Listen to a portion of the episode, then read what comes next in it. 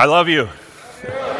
D has been leaving that for me probably because he thinks that he needs it. But I do want to say that when I say I love you, I don't only love you.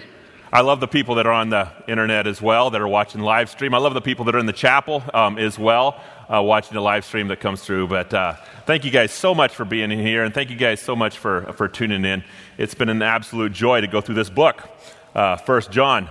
Nobody is learning more than I am as we study as we study this book um, of First John. And uh, I like how John is so clear. John just says, The reason why I wrote this book is that so you will know that you believe. The reason why I wrote this book is so you will know that you believe. So we can look at this book, and every aspect of the book is explaining to us, I want to know that I believe.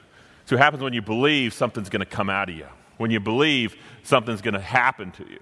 When you believe, your old nature is gone, your new nature is alive. The Holy Spirit enters you, and if the Holy Spirit enters you and Christ is in you, I mean, there's no way that nothing can come out of us. There's no way that nothing can change us, and no way that nothing could have an impact on us. And it just gives us the dynamics of what the gospel looks like as we look through this book. And just a, a really fast review as we were looking through the weeks a believer has a deep seated joy in the gospel. That was the first four verses that we looked at. A believer has a fellowship with God. A believer walks in the light. Light is a kingdom, just like darkness is a kingdom. A believer believes he or she um, is a sinner. These are just things that happen to a believer. Number one, believers are obedient to God. Believers are obedient to God. Now, this is a word we do not like. In fact, all of us respond to this word one way or the other. Uh, there's two different ways, two different kind of people that respond to this word, and and uh, the first way is that people go obedient to God. I'm not obedient to God.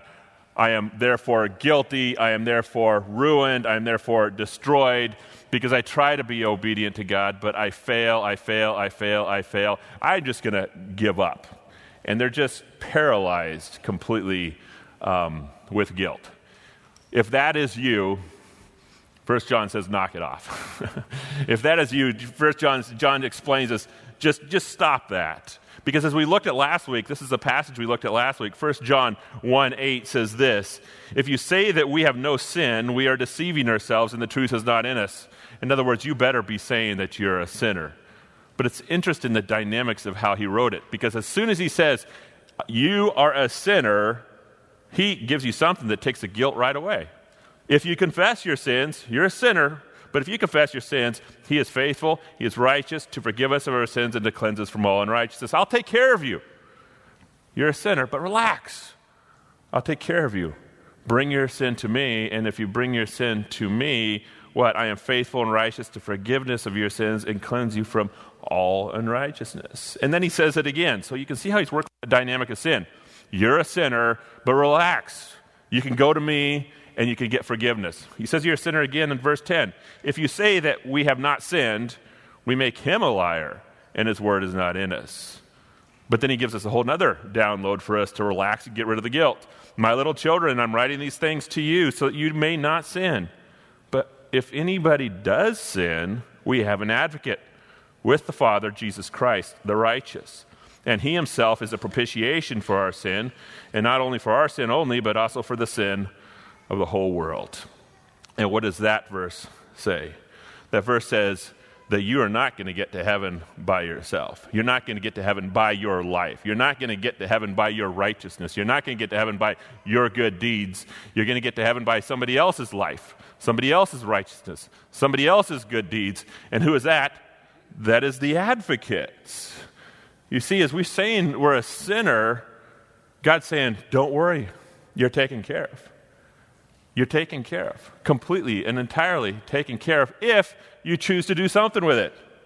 Repent and embrace the advocate. So being a sinner should not crush you. Being a sinner should not crush you, it should drive you. It should drive you where? Drive you to the cross. It should drive you to Christ. I'm not saying sin more, sin more, sin more. I'm saying that we should be crushed under our sin and then embrace the Savior and embrace the Savior. Why? Because instead of moving towards guilt. Because what guilt is literally saying is that, you know, God, I don't know if I can get over my past. You're just saying, God, I don't think you're strong enough to forgive my past. That's exactly what you're saying if you're paralyzed by guilt. God, I don't know if I can come to you because of what I've done. You're saying, God, what I have done is worse than what you have, um, is so bad that you cannot even save me. Your, your death isn't good enough. Your burial is not good enough. Your resurrection is not good enough. See how God is saying, You're a sinner, but I'll take it all away. So, therefore, if you look at this word obedient and you get crushed and say, Oh boy, here comes another sermon where I feel guilty, uh, just relax. Because every time God says, you're a sinner, or every time he says you need to be obedient, we have an advocate that we can consistently go to. The other person is that obedience makes a person mad. It's like, oh my goodness, you're going to talk about obedience? Oh, this is a legalistic church. You want us to obey God? You guys are legalistic. Don't you understand grace? Don't you understand mercy? Don't you understand God's love? If we have it all, then we can do whatever we want. Why? Because it's all atoned for, it's all taken care of. And obedience makes us critical. Oh, we're going to talk about Pharisees. If I tell you, if the John tells you you need to obey, then trying to make us into a Pharisee because we can't obey perfectly because we still sin. What's he trying to make us? This obedient word responds to us and we react to it consistently. Let's look at our passage this morning. And as we look at our passage, I want you to think of every time you hear the word obedience, what is God asking you to obey? I'm just going to wrap it up really, really fast. This is what God wants you to do love Him, love others. That's it. Every time you hear the word obedience, love God and love others, and what's going to happen? The law is going to be completely and entirely complete. It's going to be complete. The whole goal, motivation of Scripture and everything that's taken place is love God, love others, and whenever He says you need to obey, He's telling you, love me and love others. Let's look at the passage, 1 John 2 we know that we have come to know him if we obey his commandments. The man who says, I know him, but does not do what he commands is a liar, and the truth is not in him. But if anyone obeys his word, God's love is truly made complete in him. This is how we know him. This is how we know we are in him. Whoever claims to live in him must walk as Jesus did. Dear friends, I'm not writing you a new commandment, but an old one, which you have had since the beginning. This old commandment is the message you have heard, yet I'm writing you a new commandment. Its truth is seen in him and you, because the darkness is passing away and the true light is already shining. So we're looking through this verse. I just want to break it in three different sections to talk about what does sin nature look like? What is obedience? What do you get from obeying God? We're going to break this verse down. Number two, got to look back a little bit of review. Our sin nature consistently cries, Take what you want, live, live as if the world revolves around you, and be your own God. I'd like to introduce you to my dogs. I don't think I've ever introduced you to my dogs. And so here's a picture on the screen. It's Nora, Bella, and Baxter. Nora is on the right. She looks mighty proper. Back, um, Bella is on the left, and uh, she's anything but proper. And Baxter he's worse than both of them put together. That, that little one, that little one in the middle. Um, inside their nature, they have a hunting aspect. I mean, they, they, they love to hunt. And I'll tell you what the end thing is around our house. It's all about mice. Go after mice. Go after mice. We'll be sitting in the house and there'll be a big old dog fight that's taking place. What it means is that Baxter's the quickest. He gets the mouse, and the big dogs are the biggest, so they take it away from him. And then we got a big old fight on our hand. But they're just obsessive with, the, with killing mice. And yesterday, no, it was Friday night, I was out um, um, throwing wood in my trailer. It's wood that I cut, split, but it was laying there um, all summer long. And as I was laying there all summer long, all these mice went up into, into the wood. And so as I was picking up a piece of wood, throwing it in the trailer, the mice would just start jetting out. Well, my dogs caught wind of it or something because they all showed up there, and all three of them showed up, and they all surrounded me, and they're looking intently every single wood I picked up. And sometimes two mice would take off. And then the dogs would just chase and chase and chase and chase it. Three mice, four mice. I mean, it was just a scatter of mice, and they were just absolutely having a heyday with this. They'd go over there, they'd grab the mice, and then they'd eat the whole thing whole. I'm saying, you know, that's not appropriate. You can't eat the whole thing whole. You're going to get sick. You're going to go into the house. When you guys go into the house, you're going to barf on the carpet. My wife's going to question me, not you, of what took place. So I try to control the situation a little bit. I said, no, you guys can't eat them. So I stopped the dog before they eat them. Then the mouse is still alive. And then, and then I have to pay attention and not do wood because I got three dogs I'm trying to control. And they're so obsessive with it. So I, I came up with a plan. I'll let them eat the head, but not the stomach. Because it will kill the mouse. And if it kills the mouse, then I don't have to worry about it anymore because I'll just put it underneath the dirt and they won't keep on digging it. So they would eat the head, and then I'd try to push them away and grab a hold of the stomach. Well, now I'm fighting my dogs. Because as I'm fighting my dogs, I'm like, well, you take a steak away from a dog, you take a mouse away from the dog. The big dogs don't care, but that little snapper, Baxter, he would sit there and he'd snap at me every time I try to take his mice away from me. And I'm like, the cats don't even eat the mice's stomach because I know it'd make them sick. I'll let you eat the head, but not the stomach. So I'm trying to negotiate a little bit. But I'll tell you, I was not having that much fun out there trying to manage my dog. But it got worse. Because after you pick up the wood, the mice all scatter. And as soon as they scatter, they see the dogs and they run from the dogs and they look for a hiding place. And you know the best hiding place there was? It was up my pant leg. pant leg was right there. And all of a sudden, all these mice start screaming and then they start jumping up my pant leg. And as they're climbing up my pant leg, I start dancing. And the dogs think that this is fun, enjoying themselves. And what am I doing? I'm kicking my dog. I'm trying to do the wood. I'm trying to maintain the mice. It was an absolute disaster. So, do you know what I did? I just said, no. But they didn't listen to me. They didn't listen to me. Something was driving them. Something was pushing them. Something was sending them. Something was motivating them where they were out of control. What was it? It was an instinct that was inside their nature that wanted something. And they didn't really care about behaving at that time. We have an instinct as well. 1 John 1 8 says this if we have, if we say that we have no sin, and then verse 10 says, If we say that we have not sinned, these are two different things. What they're saying is that you have sin. That means you have a nature of sin. There's something in you that is driving your actions, something in you that is driving your behaviors, something in you that is driving all the actions that take place, all the sin that takes place. You have a nature and then you have actions. Sin is not only a violation of rules, sin is ingrained into your being. And when sin is ingrained into your being, it is driving you, it is sending you, it is pushing you, and it is motivating you. And what is it? What is this thing that's driving you? Genesis 3 3 through 5 says, Eve said, You shall not eat from it or touch it, or you will die. This is when she's being tempted by the serpent. But the serpent said to the woman, You surely will not die. In other words, just take what you want. For God knows that in the day you eat of it, your eyes will be open. The whole world revolves around you, and you will be like God, and you can be your own God. There's something in us that is driving our actions forward.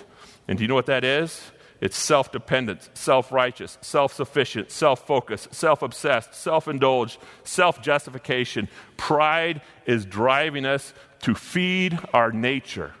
And when we feed our nature, we can get completely and entirely wicked in the process. But this is what is driving us.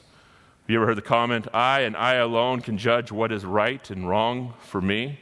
As soon as I and I alone get to judge what is right and wrong for me, I take, I take, I take, I take, I take, and when I take, I take, I strip, I strip away from other people. And in the process of stripping away from other people, I'm actually even stripping away from me. See what happens in salvation. If salvation comes and says, you need to conquer that sin nature, you need to fight that sin nature, you need to replace the thing that the world, you don't get to take what you want. You need to replace the whole thing that the world revolves around you, and you need to replace the object of thinking that you're your own God and put God in there as well. So I'll ask the question what is obedience? What is obedience? That was a review from last week, but let's look at new, new information. What is obedience? Obedience is the willingness to have your will crossed. Obedience is the willingness to have your will crossed. And what we do is we think that obedience puts us into chains. In other words, if I have to obey something, that person locks me up and I'm controlled by that person, and I'm not a free man or a free woman because I'm being controlled. But that is not the case at all. In fact, obedience, what it does is it frees us. Obedience sets us free and, and literally breaks the chains. What do I mean by that? Let's just look at the physical aspect. Physically, I'll tell you what my nature says don't get up in the morning. Sleep. Just, just, just stay in bed. Stay in bed. In fact, I could stay in bed all day and I could probably um, enjoy it. But as I stay in bed, something has got to go beyond that. I need to break the desire of my will. And if I break the desire of my will and I have my will crossed and I get out of bed, what do I get? I start getting, I start getting a life. When we think about exercise, even in physical obedience, what takes place? When we exercise, you are literally saying, I am going to cross my will so I can get stronger and stronger and stronger and stronger and stronger, more healthy. So when I walk, I'm not completely out of breath. So I am crossing my will when I jog, I'm crossing my will when I swim, I cross my will when I run, I cross my will when I exercise, and I do it for a purpose. The reason why I do it for a purpose is because I want to be free from the body that says sleep, sleep, sleep, sleep, sleep, die, die, die, die, die, crush, crush, crush, crush, crush. But then I cross my will to even keep it alive and to keep it more healthy. Obedience is crossing your will so you can be physically fit to survive like you're supposed to survive here on this earth, is to function like you're supposed to function here on this earth. You have to cross your will every day. You have to be obedient every day. Have you ever looked at a piece of chocolate cake? I got to cross my will so I can be strong rather than weak. You see, when it comes to obedience, it's not who we are going to obey that makes us weak or makes us strong. Uh, it's not, it's, when it comes to obedience, it's not that we're not obedient, it's who we are going to obey. And when we decide to obey the one thing, it's going to make us either strong or make us weak. Let's just look at this love God and love others. That's, that's God's command. It's God's command. I'm going to give you a commandment cross your will. You're not going to feel like it. You're not going to want it. But this is where you're going to cross your will. Love God and love others. Every time we do it, we're crossing our will. Why? Because our nature is what? Take what you want, live if the world evolves around you, and be your own God. You see the two natures that are taking place? My nature, it's inside of me. Take what you want. I need to cross my will. If I cross my will, I'm being obedient to what? The master. My nature says, live as if the world evolves around me. That isn't our nature. That's what's going to take place in our marriage. That's what's going to take place in our relationship. The world evolves around me. If God is asking me to be obedient, what is He saying? What I want you to do is, I want you to cross your will. That's what He's asking you to do. The other thing is, be your own God. We all want to be in charge of our life. We all want to be driving our life. We want to be sending our life. We have to cross our will consistently because our nature consistently cries, pushes, and sends. But God is saying, if you want the spirit I have, if you want the love I have, if you want the wisdom I have, if you want the strength I have, if you want salvation that I have given you to offer, you're going to need to consistently cross your will. You're going to consistently need to cross your nature. You're going to consistently need to what? Obey obey. So let's look into it. What does obedience gives you as we look through this verse? Obedience gives you a life. What kind of world would you like to live in?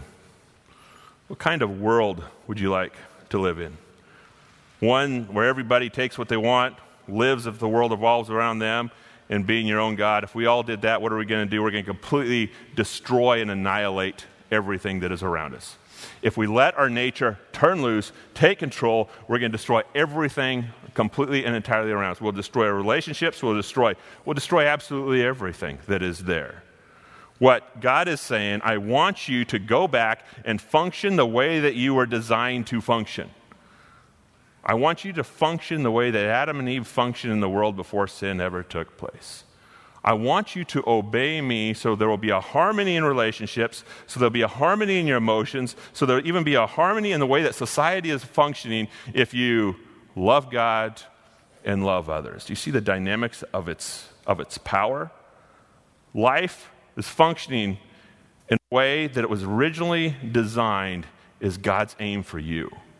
Life functioning in the way that it was originally designed is God's aim for you. Let's look at the passage. 1 John 1 6, and I did add some other passages in there, but there's one word that consistently comes up. If we claim we have fellowship with him and walk in darkness, we lie and do not live by the truth. If we claim we have sin, we deceive ourselves, and the truth is not in us. The man who says, I know him, but does not do what he commands is a liar, and the truth is not in him. But if anyone obeys his word, God's love is truly made complete in him. Yet I am writing a new commandment, not writing a new commandment. It is truth is seen in him and you because of the darkness is passing and the true light is already shining. What does the word truth mean? Truth is the way that is supposed to be. Truth is the way that is supposed to be. So, therefore, if I obey my body and sleep in, I'll be crushed as a person. But if I go against my will and I get up and I exercise, I'll be strong as a person. If you obey God, what's going to take place? If you cross your will and obey God, you will move back into the way that life is supposed to function for you.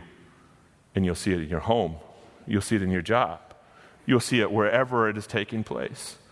God is consistently saying, Love me and love others because it's what you want, even though your nature says otherwise. Love me and love others because it is what you want, even though that your nature says otherwise. And if you follow that nature, you will destroy and annihilate everything that is around you. God understands truth. Truth is the way it's supposed to be, and He's pulling us back to it when He says, Obey me. Obedience gives you a life. Obedience gives you something else. Number five, obedience gives you indication that you know God. Just want to show you a little slide, just a comparison. And I just put these filling in the blanks. You know, as I've said numerous times, take what you want, the world evolves around you, and uh, you are your own God. Well, something gives you the opposite direction. In fact, when you are saved, something completely opposite happens to you a new birth. But what is that new birth? God says, give it away. Live for others. Obey God. Are these things going the same direction a little bit? are these things going completely opposite directions. These things are going completely opposite directions. You cannot take what you want and give it away at the same time. Just like we saw in, a couple weeks ago in John, light shows up, darkness disappears. If darkness is there, there's no light around. It's black and white so we can specifically see it because you cannot take what you want and give it away at the same time. The world evolves around you and live for others are going the two complete opposite directions. You are your own God and obey God. They're going completely opposite directions. Therefore, I can figure out if I'm a believer or not.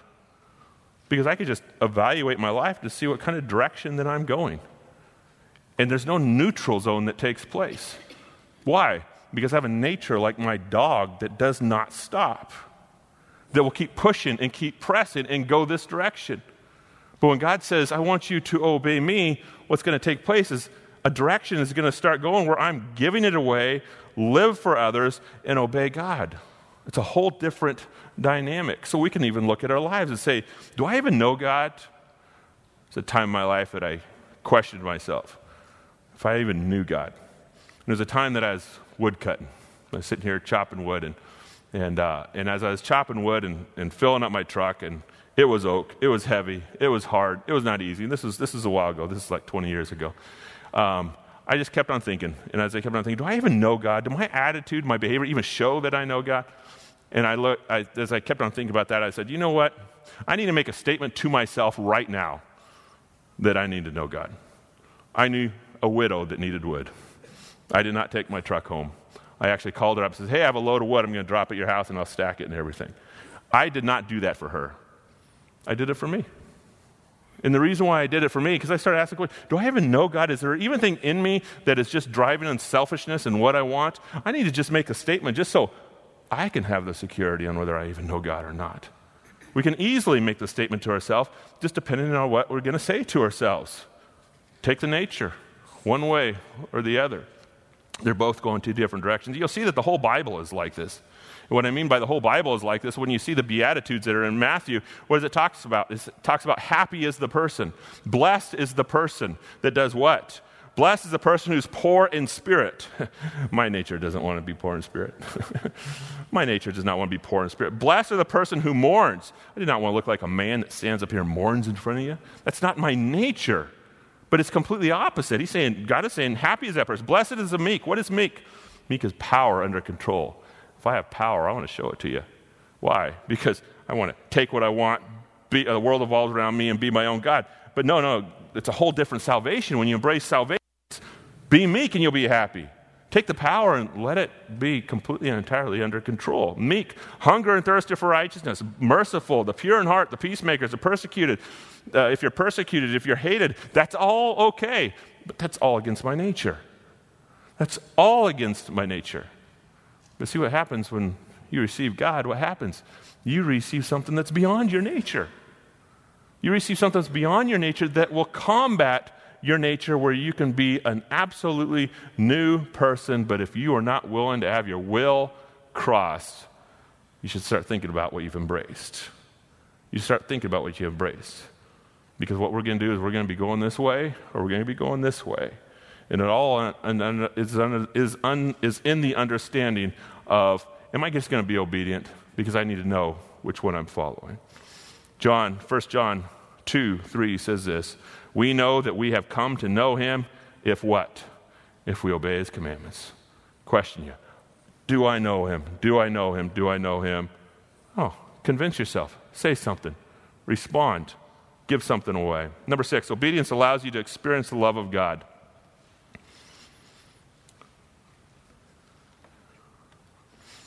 Love and obedience always goes together. Do you know what is frightening about a relationship? Is that when you love someone, you have to release control. When you love someone, you have to release control. I will tell you that it's easy to um, embrace an object. And the reason why is if you embrace an object and you use an object, they don't ask for nothing in return. They don't have any needs. They don't have any emotions. They don't have any loves. They don't have any feelings. So I can just show up and I can take an object, I can use it, I can abuse it, and I can throw it in the barn and it does not care. You know, love is completely out of it. But if you are going to embrace a subject, embrace a person, do you know what they're going to come with? They're going to come with needs. They're going to come with emotions. They're going to come with what? Loves. They're going to come with hates. They're going to come with hurts. All these things are going to take place. Think about when you get married. When you get married, you put two people in the house living together. And the first year is, you know, statistically the most difficult year of marriage. Why? Because we all have loves, we all have needs, we all have hurts. And what we're doing in this process is we're trying to fill our own need for it. But that's not what love is. Because when love takes place and you're going to grow together, and if that marriage is going to um, is going to make it, you need to actually release control. What I mean by release control, I need to figure out what my love, why my wife's loves are, what my wife's hates are, my wife's wills are, and I need to not make them something that is just an object, but something that is an obligation that I will cross my will for the purpose of growing together in intimacy with her. You consistently have to cross your will in a relationship. If you want a personal relationship, you must obey the will of the others. You must obey the will of the others. And when you do, what's going to take place? A relationship goes stronger and stronger and stronger. And as I look at my marriage, being married for 24 and a half years, I can say that we are closer now than we were then. Why? Because I consistently cross my will, she crosses her will, and then we unite together. It's the same with God. 1 John 2 4 says, The man who says, I know him, but does not do his commandment is a, is a liar. Often in Scripture, the word know doesn't mean just be aware of God, it is a personal experience with God, it is a personal relationship with God, is what takes place. So if you are not obeying his commandments and you say, Oh, I know him, I have a personal experience with him, that passage is saying, No, you don't. You're a liar. You haven't experienced Him. You haven't understood that love that He has to offer you. You haven't grabbed it. Obedience is a statement to you that you have grabbed it as your love grows closer and closer. Number seven, obedience gives you an increased knowledge of God. Do you understand God's forgiveness? Do you understand God's love? Do you understand God's mercy? It's a question that is just asked And the question for a believer is always, yes, of course I do.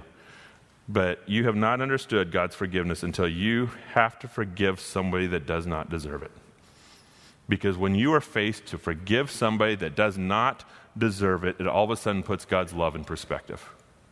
It completely puts God's love in perspective. Why? Because the last person that deserves God's love is me, and He sacrificed and forgave me. So when I forgive somebody that should not have it, what's going to take place? Well, they haven't deserved it. They haven't earned it. They shouldn't have it. Why would I forgive it? I'll just consistently hold this grudge. Well, as long as we do that, we're not going to experience the love of God because we're not going to understand the amount He forgave you until you literally forgive that person. And when you forgive that person and even feel the pain and the dynamics and the nuances of forgiveness, what's going to take place? It's going to get richer and richer and richer and deeper and deeper and deeper into your life. Why? Because you understand your relationship with God even more. Why? Because you don't deserve it, yet He forgive you. And all of a sudden, forgiveness starts to turn alive in your life. The forgiveness that God gave you. It's the same thing with mercy. You do not understand mercy until you have mercy on someone that should not have it. And when you have mercy on somebody that should not have it, you're getting a taste of God's mercy is given to you because you should not have it from Him. This happens as we get to know God, we get to understand the knowledge of God, we get to understand how God works, how God functions, how God feels when we are faced with the thing, same things that Jesus was faced with when He died on the cross for you. Same way with love. You do not understand love until you, under, until you love until you love somebody that doesn't deserve it, somebody that shouldn't have it. But as soon as you love somebody that should not have it, what happens? God's love turns, takes place in your life. You see the power of obedience? Obedience gives you an increased knowledge of what God has done for you, what God has given you. Obedience makes you in this process. The man who says, I know him, but does not do what he commands, is a liar. And then what is not in him? The truth is not in him. If I forgive, I understand that I have been forgiven. If I have mercy, I understand that I have mercy that I've been given mercy by God. And if I love, I understand that I have been loved by someone that should not have loved me. I see God more and more. Number eight, in closing, obedience gives you an increased intimacy with God.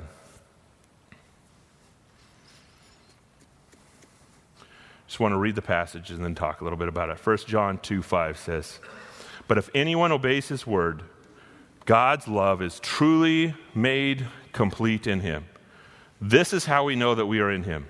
Whoever claims to live in him must walk as Jesus did. Every single relationship religion out there says, "Obey and you will be saved." Christianity says, "I will save you and then obey." It's complete opposite. Obey and you will be saved. Christianity says, "I will save you, then obey." what's taken place is this love has been given to you for the purpose of obedience. This love has been given to you for the purpose of obedience. Why is it given to you for the purpose of obedience? Because God wants to save you and everybody around you. Love me, remember the first command, and do what? Love others. In that process, according to this verse, God's love is truly made complete. One translation says, perfected. God lived out the message of love to you, and then all of a sudden it is perfected in me, and I start living out the message of love to others. I feel God's love coming towards me, and as I feel God's love coming to me, it starts to come out of my system to love others. That's what God is saying when it's made complete. But if anyone obeys his word, God's love is truly made complete in him it has been done. And again, my wife's my relationship, what do we do? We have a cycle, a circle that is going on. I love her, she loves me, and then we respond, and that love continues to grow and grow and grow. It is the same way with God. The completeness of love of God is that it's been given to me. I take it, I swallow it, I taste it, and then all of a sudden I respond to it. Respond to Him and respond to others. That's the power of the gospel message. God, thank you that you were obedient to the cross. And I think of the tears that were shed in the Garden of Gethsemane, God, when you, um, or the sweat that was gone, when you sweated blood, God. And he said the words, Not my will, but let yours be done.